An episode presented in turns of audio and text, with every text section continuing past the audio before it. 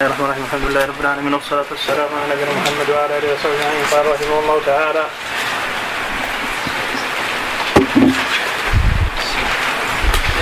وسئل الجوزجاني من أثبت في الزهري؟ قال مالك من أثبت الناس فيه وكذلك أبو ويس. وكان سماعهما من الزهري قريبا من السواء اذا كان يختلفان إليه جميعا. أعد العباره.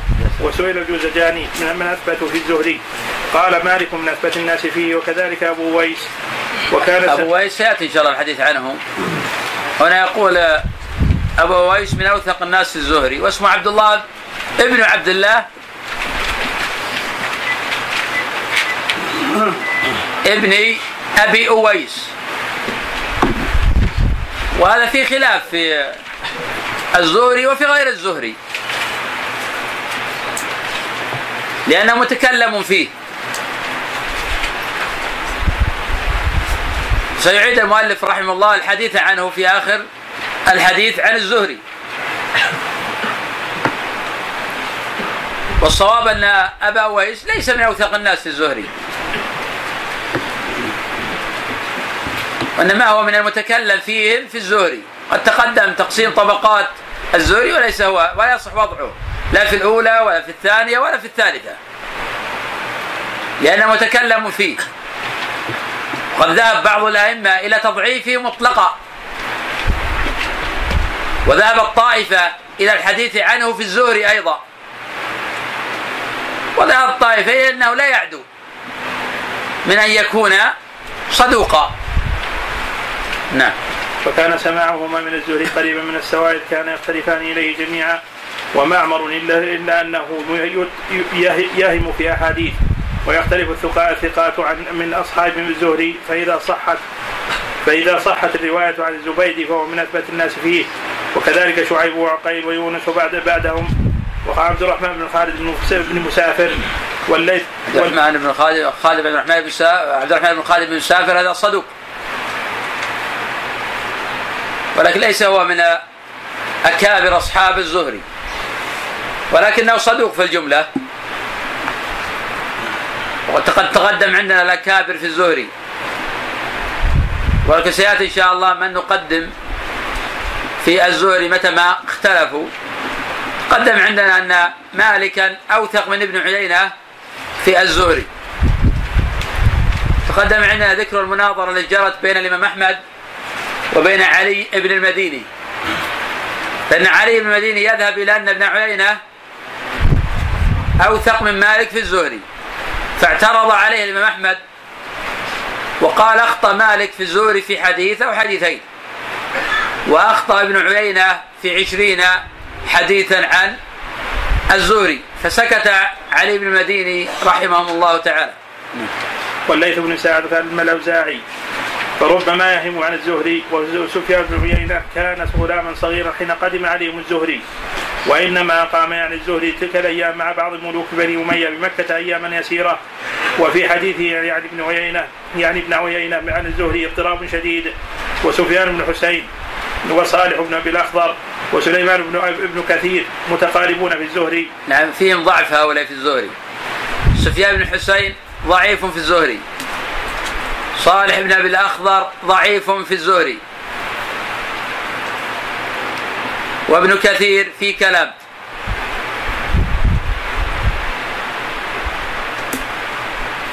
نعم. يعني في الضعف. فأما ابن أبي ذئب فقد كان له معه صحبة إلا أنه يحكي عنه أنه لم يسمع من الزهري. ابن أبي ذئب ثقة ثبت من أكابر الأئمة. لكنه في الزهري متكلم فيه. نعم. إلا أنه يحكي عنه أنه لم يسمع من الزهري ولكن عرض عليه. والزبيدي وشعيب لزماه لزوما طويلا. إذ كان معه في الشام في قديم الدهر وعقيل. قد سأله عن مسائل كثيرة تدل على خبر به. وكذلك وكذا أبو ويس. لزمه سنة وسنتين. فيما فيما وجدت من حديث من حديث يحكي عن الزهري ليس له أصل عند هؤلاء فتأنى في أمره. وابن إسحاق روى عن الزهري إلا أنه ينضغ حديث الزهري بمنطقه حتى يعرف حتى يعرف من رأسخ في علمه أنه خلاف رواية أصحابه عنه وإبراهيم. غمارة أربع ستات ساتن على الرجال. من هو؟ هايلوكس غمارة؟ لوحدة أربع ستات. ساعة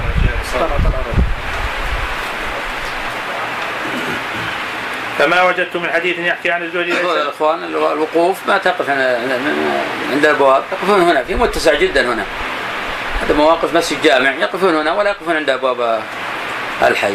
في مضايقة عليهم خاصة الجهة الجنوبية. يقفون في الجهة الشمالية وفي متسع جدا. وابن إسحاق روى عن الزهري إلا أنه يمضغ حديث الزهري بمنطقه حتى يعرى يعرف من رسخ في علمه أنه خلاف رواية رواية أصحابه عنه. وهو إبراهيم بن سعد صحيح الرواية عن الزهري. وذكر قوما رووا عن الزهري قليلا شيء أشياء يقع في قلب المتوسع في حديث الزهري أنها غير محفوظة منهم برد بن سنان وروح وروح بن جناح. برد بن سنان أيضا متكلم فيه. وروح بن جناح متكلم فيه. وهؤلاء في الزهري ليسوا بذاك. ومتى ما تفرد واحد من هؤلاء عن الزهري بحديث وجب التثبت منه. لأنه قد يقال أين أصحاب الزهري عن هذا الحديث حتى تفرد به برد؟ أو ابن جناح أو صالح بن أبي الأخضر أو سفيان بن حسين أو ابن كثير أو أمثال هؤلاء. وتقدم عندنا أن الرجل المكثر كالزهري أو قتادة أو ابن دينار أو أبي إسحاق السبيعي أو الأعمش إذا تفرد عنهم واحد ليس من المكثرين عنهم. رحمك الله وليس من المتقنين ولا من الملازمين. أنه وجب التثبت من حديثه. ولو كان بأصل الحديث قد تفرد ولم يتفرد بلفظه. فإنه قد يكون هذا الحديث غلطا. وقد تفرد سفيان بن حسين عن الزوري عن سعيد بن مسيب عن أبي هريرة في حديث من أدخل فرسا وعل أكثر الحفاظ. وليست القضية قضية تفرد بلفظة. فلو تفرد بالحديث بأسره فإنه يعل إذا لم يكن بذاك في الزهري. قد تقدم أيضا اعلال حديث عمران القطان عن قتادة عن أنس أن النبي صلى الله عليه وسلم قال ليس شيء أكرم على الله من الدعاء. وأين أصحاب قتادة عن هذا الحديث؟ كذلك تقدم إحداث إعلان حديث علي بن مسعد عن قتادة. كل بني آدم خطاء وخير الخطائين التوابون وهذا خبر معلول. تقدم حديث إعلان إعلان حديث العجلة من الشيطان. كل هذه الحديث علت بالتفرد. وقد يتفرد من هو أوثق من هؤلاء بكثير. ويعل حديثه إذا دلت قرينة على الغلط أو أن هذا الخبر لا يحتمل منه. قلنا أن لا نجعل هذه قاعدة مضطردة. قد نعل وقد لا نعل. فحديث عمر إنما أعمال بالنيات. قبلناها مع تفرد محمد بن إبراهيم التيمي بالحديث عن علقمة مع قول الإمام أحمد في محمد بن إبراهيم التيمي صاحب مناكير أي مفاريد. ومع هذا الإمام أحمد ما توقف في صحة هذا الحديث لكن توقف في حديث مالك عن نافع عن ابن عمر في زكاة الفطر من المسلمين حتى قيل لا تابعه العمري. فدل ذلك أنه ليس لهذا قاعدة مضطردة إنما هو أشياء تقدح في الذهن. تبنى هذه على الاستقراء وعلى التتبع. فلا نجعل لذلك قاعدة كلية. نقول هذه الزيادة مقبولة مطلقة أو هذه الزيادة مردودة مطلقة. فقد نقبل وقد لا نقبل.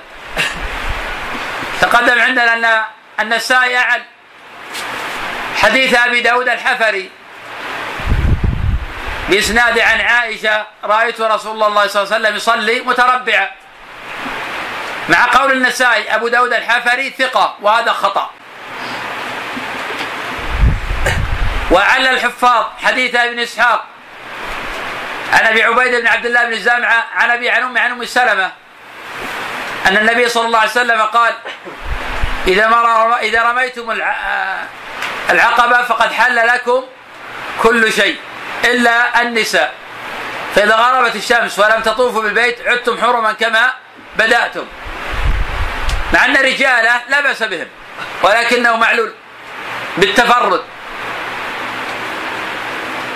وعلى هذا لا يجوز الحكم على الأحاديث بالنظر إلى ظواهر أسانيدها. فكم من حديث ظاهر إسناد الصحة وهو منكر بالاتفاق كحديث أبي إسحاق السبيعي عن الأسود عن عائشة.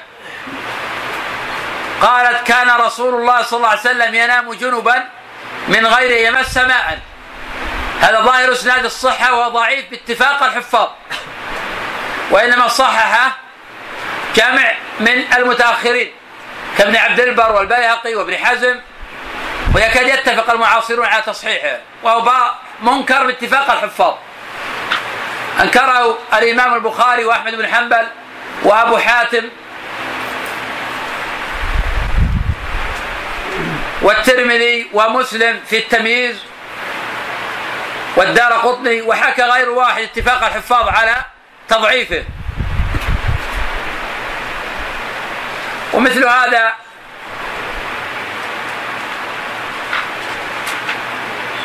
حديث البقر. لحم داء مثل هذا حديث استعينوا على قضاء حوائجكم بالكتمان. كل الأخبار منكرة. لا يصح من ذلك شيء.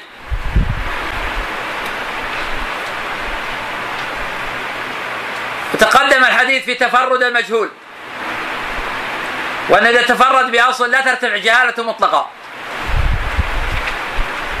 وأن إذا تفرد بغير أصل. وروى عن المجهول ثقة. لا يروي عن الضعفاء ولا عن المجاهيل. وحفت قرينة على القبول قبلناه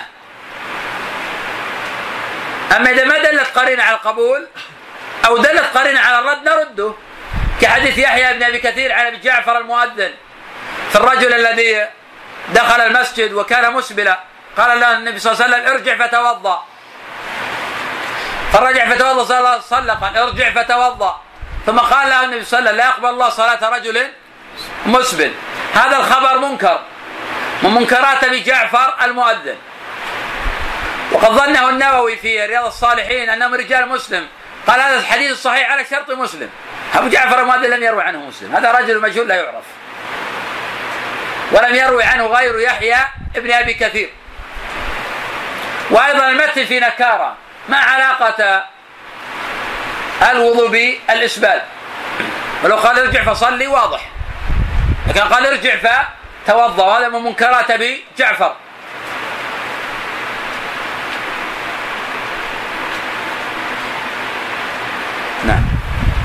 وغيرهما انتهى كلام الجوزجاني وكان الإمام أحمد سيء الرأي في يونس بن يزيد الليلي بن يزيد جدا وقدم عليه معمرا وعقيلا وشعيب بن أبي حمزة وكان وقال عقيل وقال عقيل وإبراهيم بن سعد ابن سعد عن الزهري أقل خطأ من يونس. هذا رأي الإمام أحمد لكن تقدم عندنا أن جمرة كبيرة من الحفاظ يجعلون يزيد في الطبقة الأولى ولا يجعلون إبراهيم بن سعد في الطبقة الأولى. لكن الإمام أحمد رحمه الله تعالى له كلام على الأيلي في الزهري والأيلي ثقة. نعم. وقال إسماعيل بن أمية ثبت في الحديث وأحب إلي حديثا من ابن أيوب بن أيوب بن موسى وكان ابن عمه وقال الذي صح وقال الذي صح لهشيم عن الزهري أربعة أحاديث ذكر من أحاديث الإفك وسنذكر كلام أحمد في يونس في موسى في موضع آخر إن شاء الله تعالى. هشيم التقى بالزهري يوما كان الزهري في مكة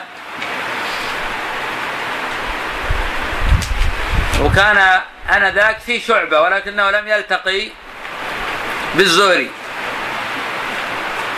فشعبة عاصر الزهري ولكنه لم يسمع منه شيئا. شعبة ولد سنة ثمانين. وقيل سنة إحدى وثمانين. وتوفي سنة مئة وستين. فقد عاش ثمانين عاما. الزهري توفي سنة مئة وأربعة وعشرين عاما. كان بإمكان شعبة أن يلتقي به. وحين ذهب شعبة إلى مكة كان الزهري موجودا في مكة ولم يعلم. فلم يسمع منه. سمع منه شيء. وأخذ من الزهري. وكان في الرحلة مع شعبة. ولكنه شيء من أخفى أمر الزهري على شعبة وكان شعبة يرى يتردد على هذا الرجل. حين يسأل عنه يقول من هذا الرجل؟ يقول هذا الشرطي من شرط بني أمية.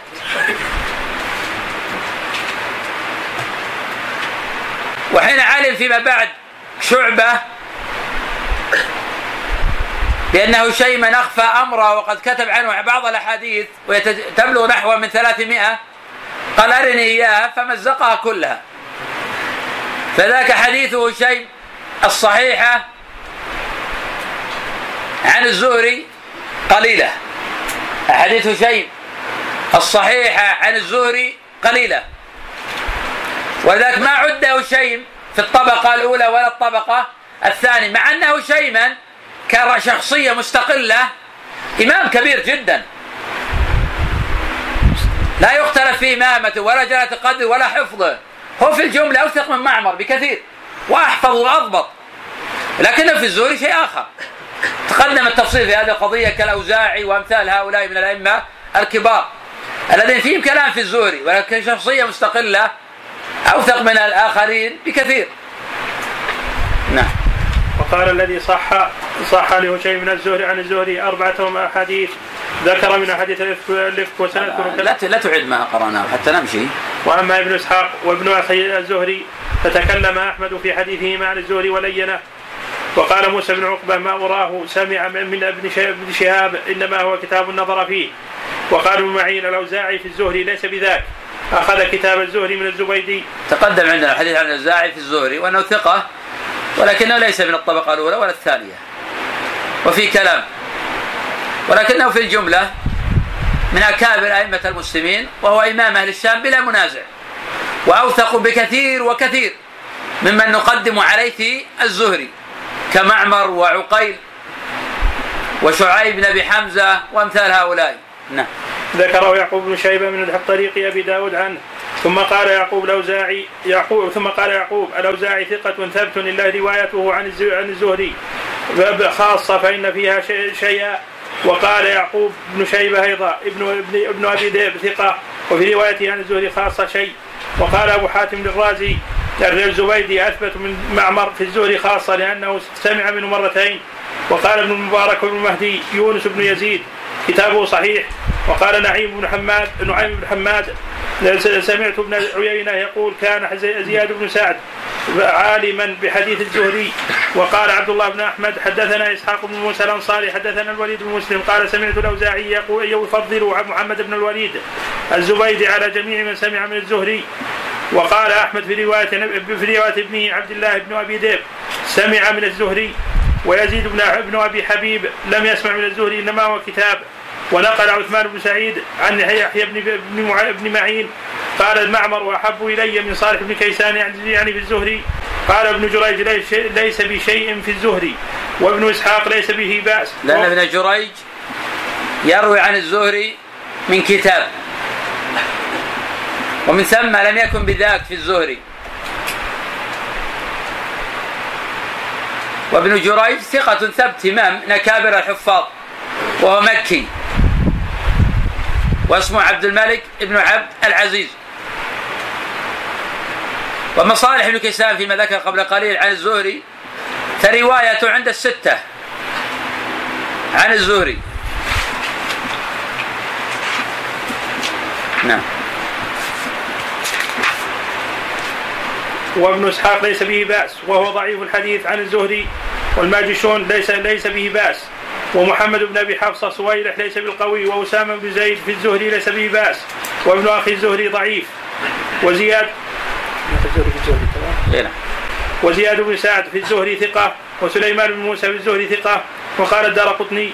أبو ويس في بعض حديثه عن الزهري شيء. تقدم عندنا أن أبا ويس هو في شيء أصلا. واسمه عبد الله بن عبد الله. وهو صهر الإمام مالك. وهو متكلم فيه. قد قال علي بن مديني رحمه الله تعالى كان أبو ويس عند أصحابنا ضعيفا وقال عنه الإمام أحمد صالح. وأما ابن معين فقال عنه ضعيف.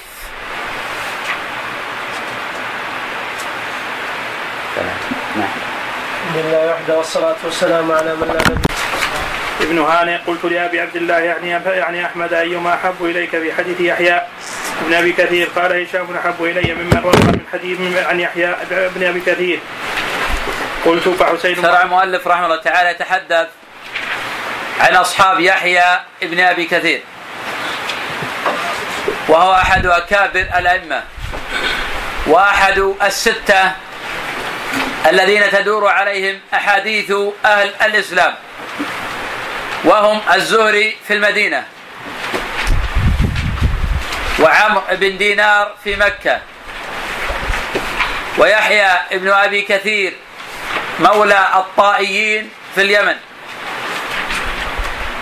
وأبو إسحاق السبيعي في الكوفة وقتادة في البصرة والأعمش في الكوفة. وهذا قول علي بن مديني رحمه الله تعالى. وما من واحد من هؤلاء إلا وله أصحاب كثيرون. يتلقون عنه الحديث ويتميزون به عن غيرهم.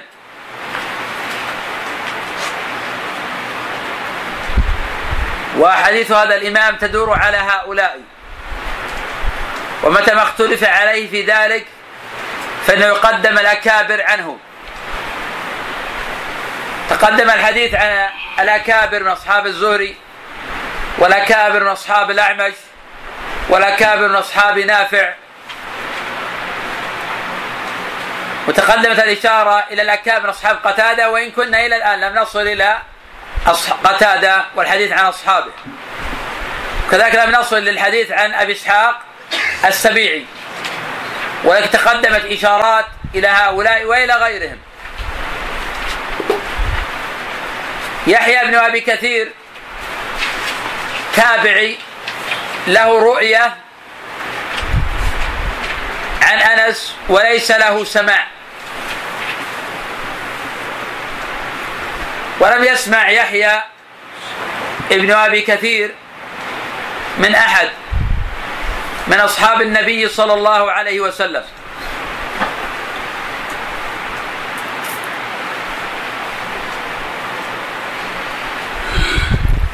وإن كان قد ولد في حياة الصحابة أو اواخر الصحابة.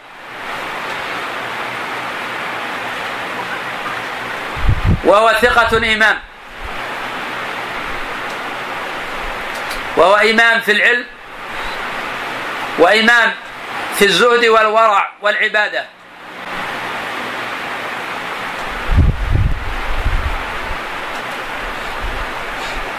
ومن أجل أصحابه هشام الدستوائي.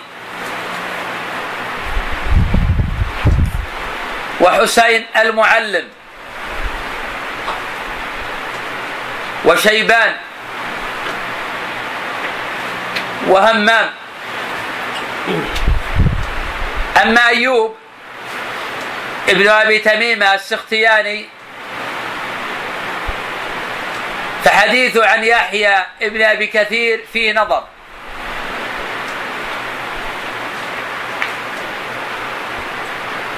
نعم. قلت فحسين المعلم المعلم وحرب بن شداد وشيبان قال فهؤلاء ثقات. قلت له فهمام قال ليس منهم صح حديثا ولا أحب إلي من من هشام. قلت فابان العطار. قال قال هو هو مثل همام وشيبان. ونقل الأثرم عن أحمد. قال هشام الدستوائي احب إلي أثبت في حديث يحيى بن معمر. وقال أبو زرعة الدمشقي سألت أحمد عن أصحاب يحيى بن أبي كثير. فقال هشام قلت ثم من؟ قال أبان. قلت ثم من؟ فذكر اخر قلت فالاوزاعي قال الاوزاعي إمام.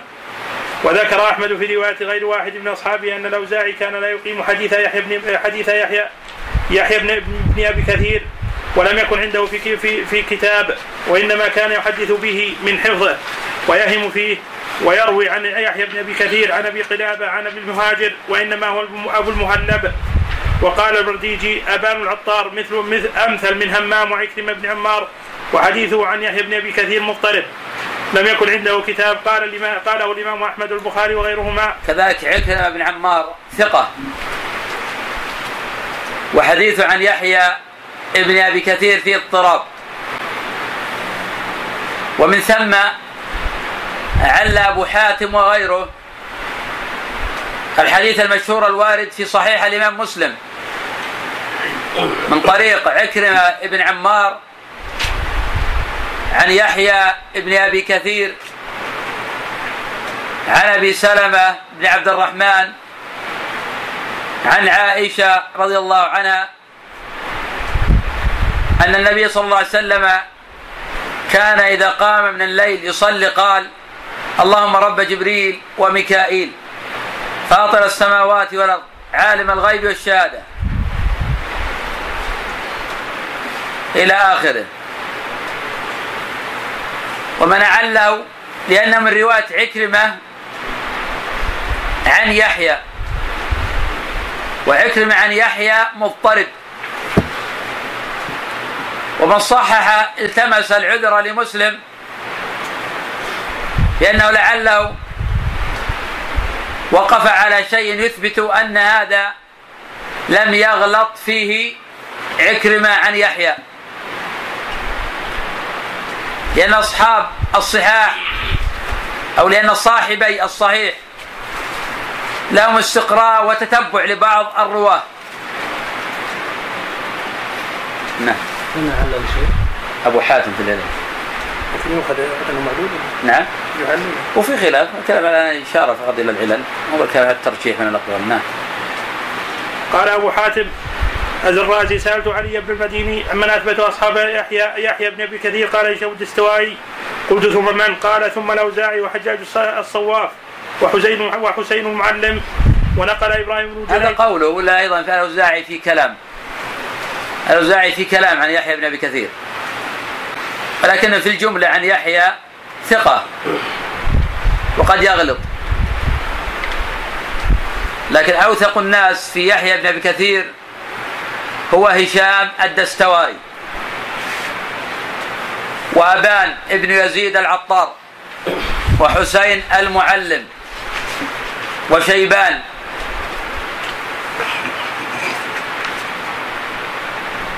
وشداد ابن حرب.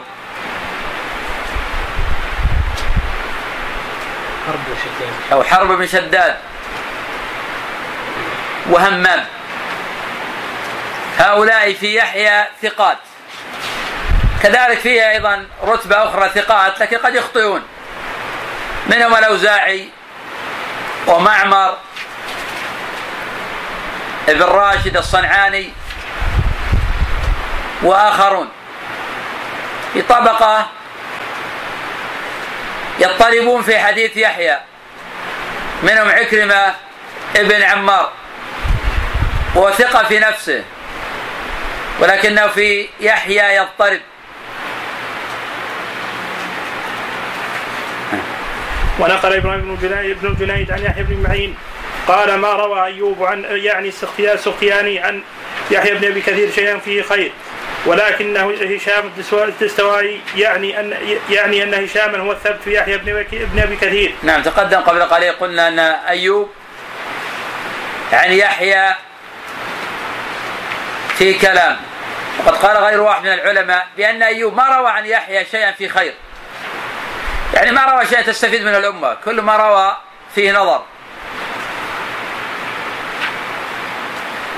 وهذا يؤكد لنا القاعدة التي ذكرتها أكثر من مرة أنه لا يلزم من ثقة الراوي يكون ثقة في كل الرجال. وعلى هذا لا يجوز للذي يصحح ويضعف أن يقتصر على النظر في ظواهر الأسانيد. فإن الإسناد حين يأتي أيوب عن يحيى بن أبي كثير عن أبي سلمة عن أبي هريرة ظاهر الإسناد الصحة كلهم رجال الستة. لكن هذا في نظر.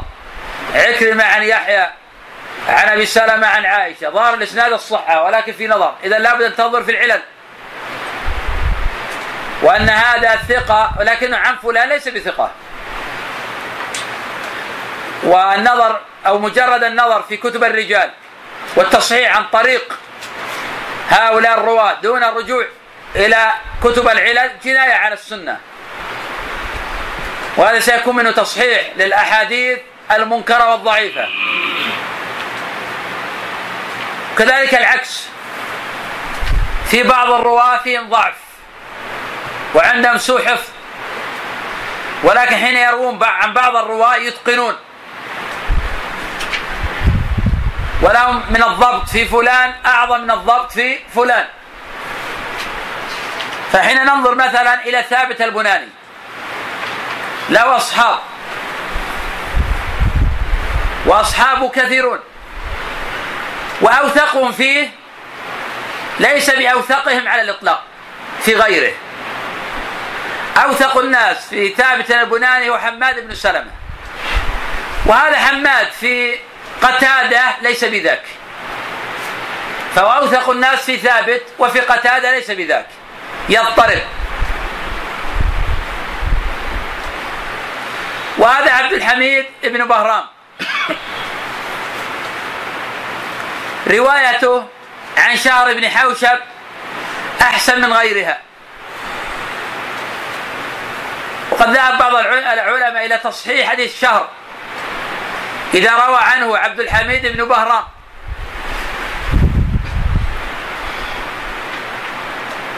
ومن هذا عبد الله بن لهيعة. تقدم عندنا أن الصواب ضعف مطلقا ولكن في من ذهب؟ إلى أنه إذا روى عنه القدماء من أصحابه كعبد الله بن وهب وعبد الله بن مبارك وعبد الله بن يزيد المقري. كان الحديث جيدا.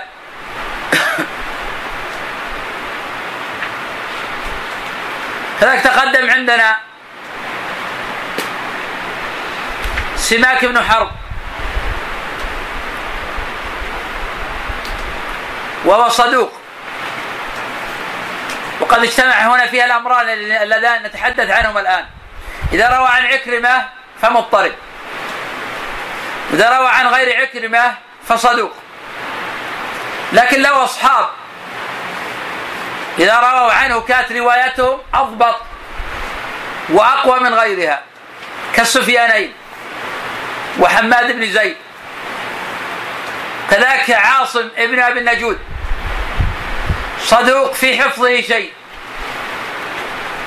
إذا روى عنه السفيانان فحديثهم فحديثهما عنه أجود من أحاديث غيرهما عنه. نعم. أصحابه هشام بن عروة الحمد لله وحده والصلاة والسلام على من لا نبي بسم الله الرحمن الرحيم. الحمد لله رب العالمين والصلاة والسلام على نبينا محمد وعلى آله وصحبه أجمعين. قال رحمه الله تعالى قال أحمد في رواية الأثرم. أصحاب هشام بن عروة قال أحمد في رواية الأثرم كأن رواية أهل المدينة عنه أحسن. أو قال صح. وقال وقال كان يحيى بن سعيد يرسل الأحاديث التي يسندونها يعني أنه كان يرسل عن هشام كثيرا. يتحدث المؤلف رحمه الله تعالى عن هشام بن عروة. وهو أحد أوعية العلم.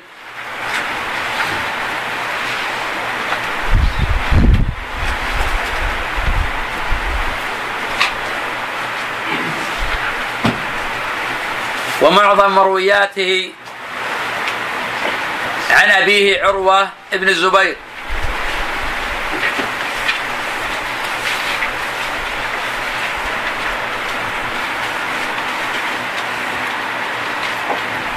وعروة ولد سنة سبع وخمسين تقريبا. هشام بن عروة ولد سنة سبع وخمسين تقريبا. وأما عروة والده فقد ولد في أول خلافة عثمان. وقد عاش هشام بن عروة نحوا من ستة وثمانين عاما.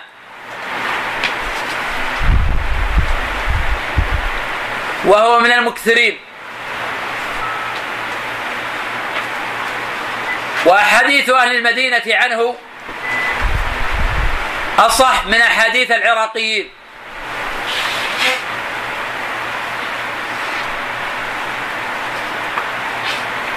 وله أصحاب كثر. ومن أوثقهم فيه الإمام مالك. وسفيان. وطائفة.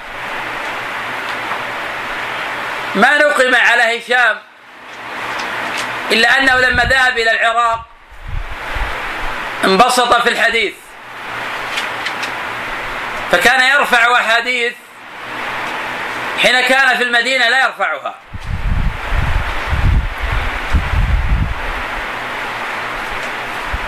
ولأجل هذا تكلم فيها الإمام مالك رحمه الله تعالى.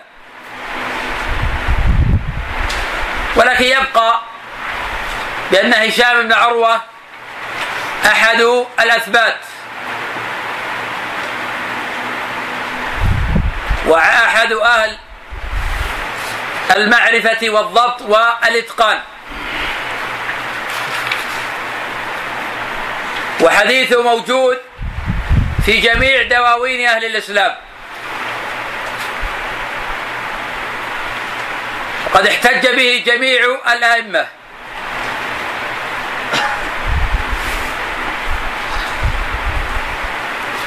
يحيى بن سعيد القطان من المتقنين لحديث هشام. وكان يرسل أشياء لا يرسلها غيره بمعنى أن يحيى في رواية عن هشام لا يسلك الجادة. قد قلنا فيما مضى أن الذي لا يسلك الجادة عادة يكون معه زيادة علم. فيكون حديثه أضبط وأتقن من الذين يسلكون الجادة. ما معنى هذا؟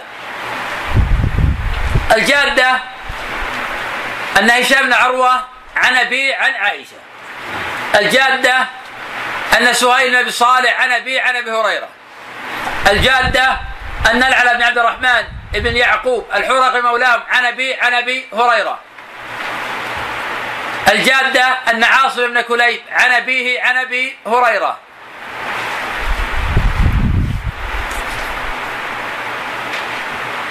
الجادة أن ابن جريج عن عطاء عن ابن عباس. فإذا جاء أحد الأئمة فروى الحديث على غير هذه الجادة مخالفا لما رواه على الجادة. فهذا عادة لا يفعله إلا المتقن لأن اللي عنده صحف يسلك الجادة مع من سلك ولذلك يقع الخطأ في كلام الحفاظ. أنه يعلم أن هشام العروة أكيد عن أبي عن عائشة. فيسلك الجادة. فإذا جاء كيحيى بن سعيد القطان وأرسل الخبر ما يرسل إلا عن معرفة. ولذلك على الصواب أن يحيى بن سعيد من الطبقة الأولى في هشام بن عروة كمالك وسفيان. نعم. قال فقلت هذا الاختلاف على عن هشام منهم من يرسل ومنهم من يسند عنه من قبله كان؟ فقال نعم. وذكر أن عيسى بن يونس بن يونس لا أسند عنه ما كان يرسله الناس كحديث عدي وغيره. وقيل له علي بن مسهر قال كان علي بن مسهر قد ذهب بصره فكان يحدثهم من حفظه. وقال الأكرم أيضا قال أبو عبد الله ما كان ما أحسن حديث الكوفيين عن هشام بن عروة؟ أسند عنه أشياء. قال وما أرى هذاك إلا على النشاط يعني أن هشاما ينشط تارة فيسند ثم يرسل مرة أخرى قلت لابي عبد الله كان هشام تغير قال ما بلغني عنه تغير وقال أبو عبد الله ما كان ما كان أروى أبا ما كان أروى أبا أسامة يعني عن هشام. والتغير لا يبدو العلم أن هناك تغيرا. فهشام هو هشام. وإنما الإشكال في حديثه عن العراق في حديثه في العراق وهو انبساطه في الحديث. ومن ثم كانت رواية أهل المدينة عن أحسن من رواية العراقيين. وليس معنى هذا أن رواية العراقيين ضعيفة كلا بل هي صحيحة. ولكن إذا اختلف المدنيون والعراقيون فإننا نقدم رواية المدنيين. ما كان أروى أبا أسامة يعني عن هشام. روى عنه أحاديث غرائب. قال وما ومالك يرسل أشياء كثيرة يسندها غيره. وقال أيضا ما رأيت أحدا أكثر رواية عن هشام بن عروة من أبي أسامة ولا أحسن ولا أحسن رواية منه. ثم ذكر حديث تركة الزبير فقال ما أحسن ما جاء بذلك الحديث وأتمه. قال وحديث الإفك حسنه حسنه وجوده. قال الاثرم قلت لابي عبد الله أبو معاوية صحيح صحيح الحديث عن هشام؟ قال لا ما هو بصحيح الحديث عنه نعم أبو معاوية هذا هو محمد بن خازم الضرير تقدم الحديث عنه. وهو في الأعمش ثقة ثبت. وهو من أوثق الناس في الأعمش. وقد تقدم ذكره في أصحاب الأعمش. ولكنه في هشام في نظر. وليس من المتقنين في هشام. وهو الذي روى عن هشام وتوضأ لكل صلاة. وهذه اللفظة معلولة.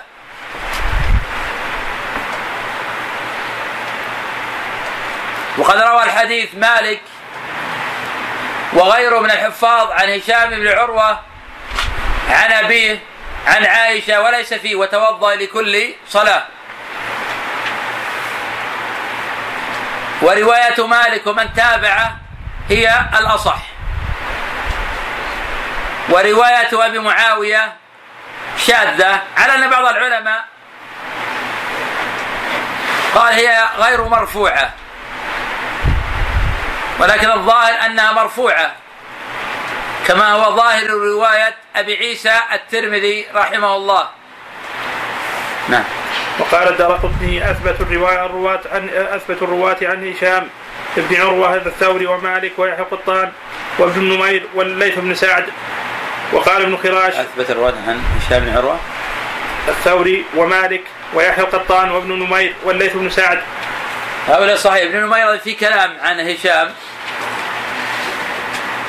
وهذا من الاختلاف بين العلماء في أصحاب هشام. لكن مالك لا يختلف فيه في هشام. مالك رحمه الله النجم في نافع والنجم في الزهري والنجم في هشام بن عروة. قدم أيضا الحديث عن مالك وأنه ثقة في كل الرجال. وأنه لا يكاد يروي عن رجل لا يكون في أوائل الطبقة من الرواة عنه. وهذا دليل على تقدم مالك رحمه الله. وعلى جلالة قدره. وحسن ضبطه. والخطأ عند مالك قليل. ومتى ما قرن بغير تبين فضل مالك. تقدمت مناظرة الإمام أحمد رحمه الله لعلي بن مديني حين قدم علي بن مديني ابن عيينة في الزوري على مالك. أنكر عليه الإمام أحمد هذا. قال الزوري غلط في حديث آه، مالك غلط في حديث أو حديثين والزوري غلط في عشرين حديثا. كذلك مالك غلط في حديث أبي معاوية آه، في حديث آه، معاوية بن الحكم السلمي في قصة الجارية. وأورده في الموطأ على الغلط. واتفق الحفاظ على أنها الخطأ من مالك رحمه الله. ولكن هذه أخطاء يسيرة مغتفرة وكلما كان الراوي له كثرة رواية وكثرة أسانيد كلما كثر غلطوا فيغتفر كثرة هذا الغلط في جنب ما روى. أما الراوي المقل إذا كان يكثر غلطه فهذا دليل على سوء حفظه. وقلة ضبطه. نعم. وقال ابن خراش في تاريخه هشام بن عروة كان مالك لا يرضاه وكان هشام صدوقا. تدخل أخباره في الصحاح.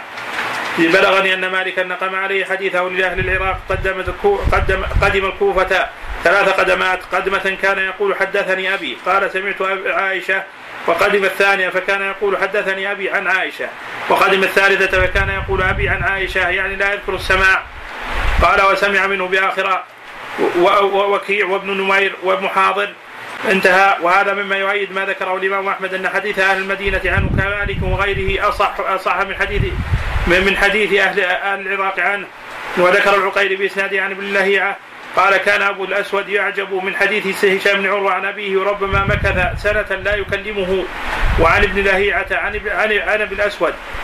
قال لم يكن عروة يرفع حديث ام زرع إلى النبي صلى الله عليه وسلم إنما كان يقطع به الطريق. قال العقيلي لم يأتي بحديث بحديث مزرع غير هشام. حديث مزرع الطويل وفي البخاري. نعم.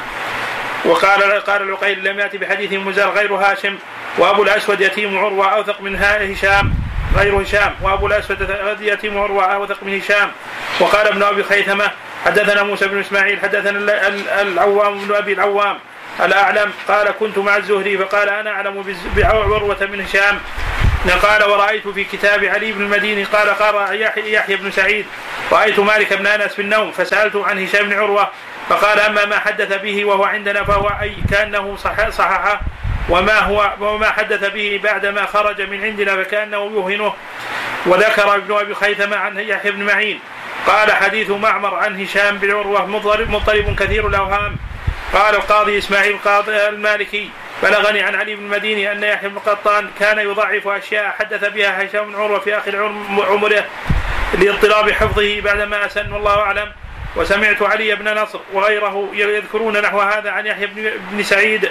الحمد لله وحده والصلاة والسلام على من لا نبي بعده. كما قول أكابر الأئمة بل هو قول عامة الأئمة المتقدمين. ولا يعرف عن أحد من الأئمة الأوائل أنه عل حديث ثقة موصول بالتدليس بمجرد العنعنة. إنما يعلون بالتدليس يقول دلس ولا يقولون عنعن.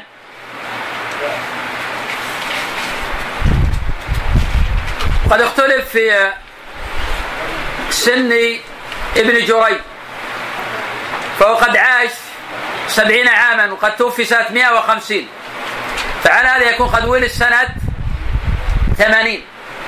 وهذا قول الأكثر. قال الطائفة بأنه عاش مئة عام. فعلى هذا يكون قد ولد سنة خمسين. وهذا في نظر. وابن جريج لم يدرك أحدا من أصحاب النبي صلى الله عليه وسلم. ولو كان قد ولد سنة خمسين لرأى على أقل تقدير بعض الصحابة. فالزهري ولد سنة خمسين وسمع من بعض الصحابة.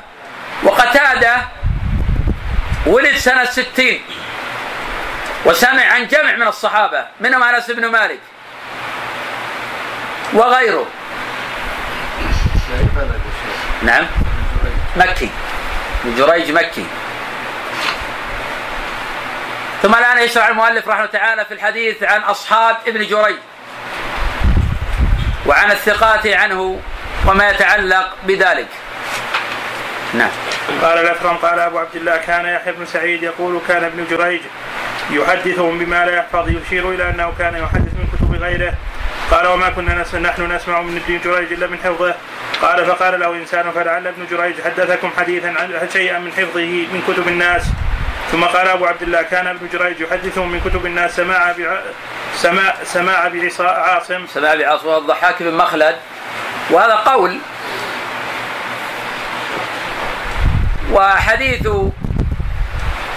أبي عاصم الضحاك بن مخلد عن ابن جريج في الصحيحين. فهذا مصير من الشيخين إلى قبولهما. أو إلى قبول رواية أبي عاصم عن ابن جريج. وأن ما ذكر عنه لا يؤثر على حديثه. ومسة أنه لا يحفظ. إذا كان يقصدون بحديث أو حديثين فهذا ممكن. وأما لا يحفظ مطلقا فهذا بعيد.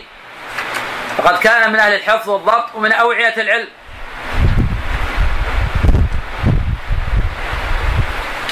وهو من تلاميذ أصحاب ابن عباس. وقد أخذ عن عطاء وعن غيره. وإذا روى ابن جريج عن عطاء وأطلق فهو ابن أبي رباح. وابن جريج في عطاء أوثق من عبد الملك بن أبي سليمان في عطاء. مع قول ابن مبارك عن عبد الملك بأنه الميزان. مع قول ابن مبارك عن عبد الملك بأنه الميزان. ومن ثم لم يتوقف أحد من الأئمة التخريج عن ابن جريج. نعم. وذكر غيره قال إلا الله إلا أيام الحج فإنه كان يخرج كتاب المناسك فيحدثهم به من كتابه ونقل ابن أبي مريم عن يحيى بن معين. قال عبد المجيد بن عبد العزيز عبد المجيد بن عبد العزيز ابن أبي رواد ثقة وكان أعلم الناس بحديث ابن جريج. عبد المجيد ابن عبد العزيز ابن أبي رواد. صدوق في حفظه شيء. وقد ذكر الإمام يحيى ابن معين بأن عبد المجيد في ابن جريج ثقة. وعلى هذا إذا روى عبد المجيد عن غير ابن جريج ففيه نظر. لأن في حفظه شيئا. وهو أسوأ حالة من شريك النخعي القاضي الكوفي. وأسوأ حالا من عبد الله بن محمد بن عقيل ومن عاصم بن أبي النجود. ومن أمثال هؤلاء. لكنه إذا روى عن ابن جريج فحديثه قوي ويحتج به. على ما قال ابن المديني آه، عفوا ابن معين وآخرون من الحفاظ. ولكن إذا خالف غيره من الثقات كحجاج بن محمد الصواف. حجاج بن محمد الصواف هو أوثق الناس في ابن جريج. إذا اختلف مع عبد المجيد فحجاج هو المقدم. وهذا هذه إحدى فوائد معرفة الطبقات. حيث ننظر من نقدم أو نقدم من على من. وحجاج بن محمد هو المقدم في ابن جريج. كما ابن جريج من كبار أصحاب عطاء وابن جريج يروي عن العطائين عطاء بن السائب. عطاء عفوا عطاء الخراساني وعطاء ابن أبي رباح. ولكن إذا أطلق حمل على ابن أبي رباح. ومن ثم اختلف العلماء في الخبر الذي خرجه البخاري في صحيحه من طريق ابن جريج عن عطاء عن ابن عباس. في معنى قول الله جل وعلا وقالوا لا تذرن آلهتكم. ولا تذرن ودا ولا سواعا علي بن المديني عل هذا الخبر. علي بن المديني عل هذا الخبر. لأن عطاء هذا هو الخرساني ولم يسمع من ابن عباس. وقد جاء التصريح عند عبد الرزاق في تفسيره. بأن هذا هو الخرساني طيب على هذا يقال لماذا أخرج البخاري هذا؟ وهو معلول. فالجواب لعل البخاري رحمه الله يرى أن ابن جريج حمله عن العطائين. لعل البخاري يرى أن ابن جريج حمله عن العطائين. لأن ابن جريج متخصص بعطاء بن أبي رباح. فلما وقف عليه البخاري مبهما حمله على الأصل. وقد يكون البخاري وقف على الطريق الآخر الذي قد صرح فيه بأنه الخرساني ويرى أيضا أنه حمله عن هذا وعن هذا. فأورد في صحيحه ما ثبت عنده. وما جاء عن عبد الرزاق يكون هذه رواية أخرى. وهذا أحسن ما يعتذر به عن الإمام البخاري رحمه الله. أما مسألة تدليس ابن جريج. قد قال الدار قطني وغيره بأنه فاحش التدليس وقال غير واحد من العلماء بأنه مدلس.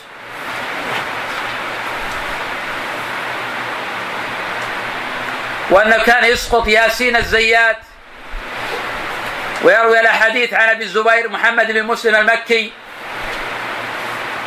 ما لم يسمعه. ابن جريج له رواية عن أبي الزبير وهي موجودة في صحيح الإمام مسلم. وروى ابن جريج عن أبي الزبير أحاديث كثيرة. تارة عن أبي الزبير عن جابر، تارة ابن جريج عن أبي الزبير، عن أبي صالح، عن أبي هريرة. كقوله صلى الله عليه وسلم يوشك يضرب الناس أكباد الإبل فلا يجدون عالما أعلى من عالم المدينة. وهذا إسناد صحيح ولكن الراجح وقفه. كما قاله الإمام أحمد رحمه الله تعالى فيما حكاه عن ابن قدامة في المنتخب من علل الخلال والموقوف هذا له حكم المرفوع لأنه لا مجال للاجتهاد في هذا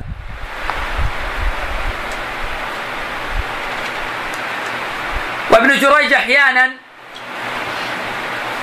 يسقط ياسين الزيات في الرواية عن أبي الزبير ويجعل الحديث عنه عن أبي الزبير وهذا تدليس فاحش. ولكن هذا لا يعني. رفع حديث ابن جريج بالعنعنة. فإن هذا لم يصنعه الأوائل. وإنما إذا ثبت أنه دلس نرد هذا الحديث الرواية مدلسة وإذا عنعن فالأصل فيه حمل على الاتصال والسماع.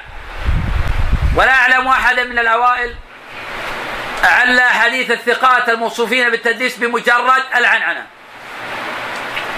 ولا يزال الأئمة يقبلون أحاديث الحسن البصري وأحاديث قتادة وأبي إسحاق السبيعي والأعمش وأبي الزبير المكي وابن جريج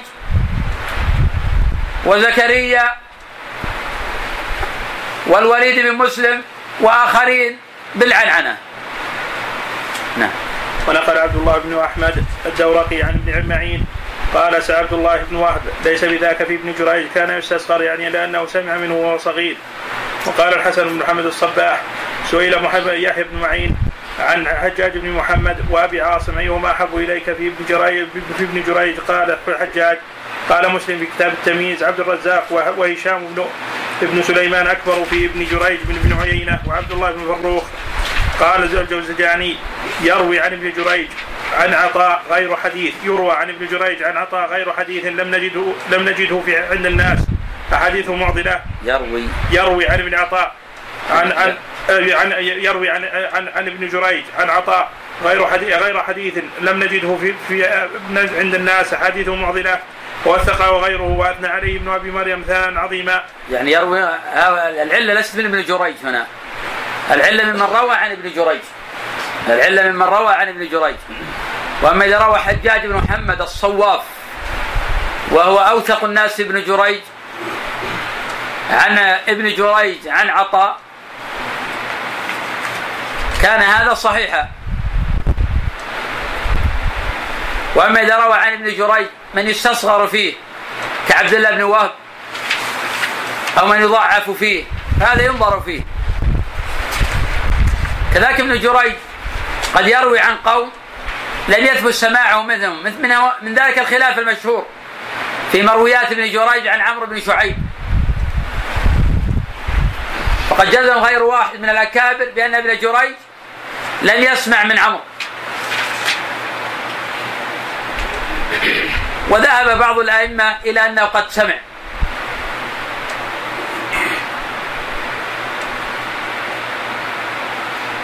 مثال هذا؟ بسم الله الرحمن الرحيم. الحمد لله